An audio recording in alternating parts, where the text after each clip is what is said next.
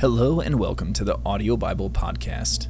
Today we continue reading in the New Testament book of 1 Corinthians with 1 Corinthians chapter 12 from the New International Version. Now, about the gifts of the Spirit, brothers and sisters, I do not want you to be uninformed. You know that when you were pagans, somehow or other you were influenced and led astray to mute idols. Therefore, I want you to know that no one who is speaking by the Spirit of God says, Jesus be cursed, and no one can say, Jesus is Lord, except by the Holy Spirit. There are different kinds of gifts, but the same Spirit distributes them. There are different kinds of service, but the same Lord. There are different kinds of working, but in all of them, and in everyone, it is the same God at work.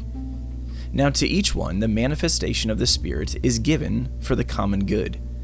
To one, there is given through the Spirit a message of wisdom, to another, a message of knowledge by means of the same Spirit, to another, faith by the same Spirit, to another, gifts of healing by that one Spirit, to another, miraculous powers, to another, prophecy, to another, distinguishing between spirits, to another, speaking in different kinds of tongues, and to still another, the interpretation of tongues. All these are the work of one and the same Spirit, and He distributes them to each one, just as He determines.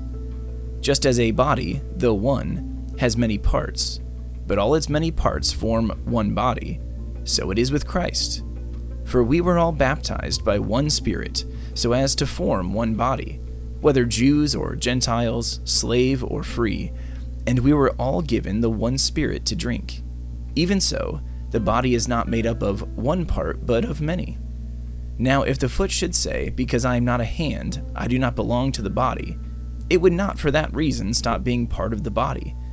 And if the ear should say, Because I am not an eye, I do not belong to the body, it would not for that reason stop being part of the body. If the whole body were an eye, where would the sense of hearing be?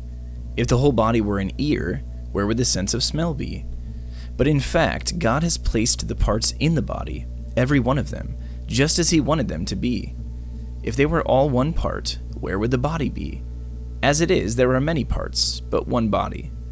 The eye cannot say to the hand, I don't need you. And the head cannot say to the feet, I don't need you. On the contrary, those parts of the body that seem to be weaker are indispensable, and the parts that we think are less honorable we treat with special honor and the parts that are unpresentable are treated with special modesty, while our presentable parts need no special treatment. But God has put the body together, giving greater honor to the parts that lacked it, so that there should be no division in the body, but that its parts should have equal concern for each other. If one part suffers, every part suffers with it. If one part is honored, every part rejoices with it. Now you are the body of Christ and each one of you is a part of it. And God has placed in the church, first of all, apostles, second, prophets, third, teachers, then miracles, then gifts of healing, of helping, of guidance, and of different kinds of tongues. Are all apostles? Are all prophets? Are all teachers? Do all work miracles? Do all have gifts of healing? Do all speak in tongues? Do all interpret? Now, eagerly desire the greater gifts. And yet, I will show you the most excellent way. Thank you for tuning in to the Audio Bible podcast today. This has been 1 Corinthians chapter 12 from the Word of God.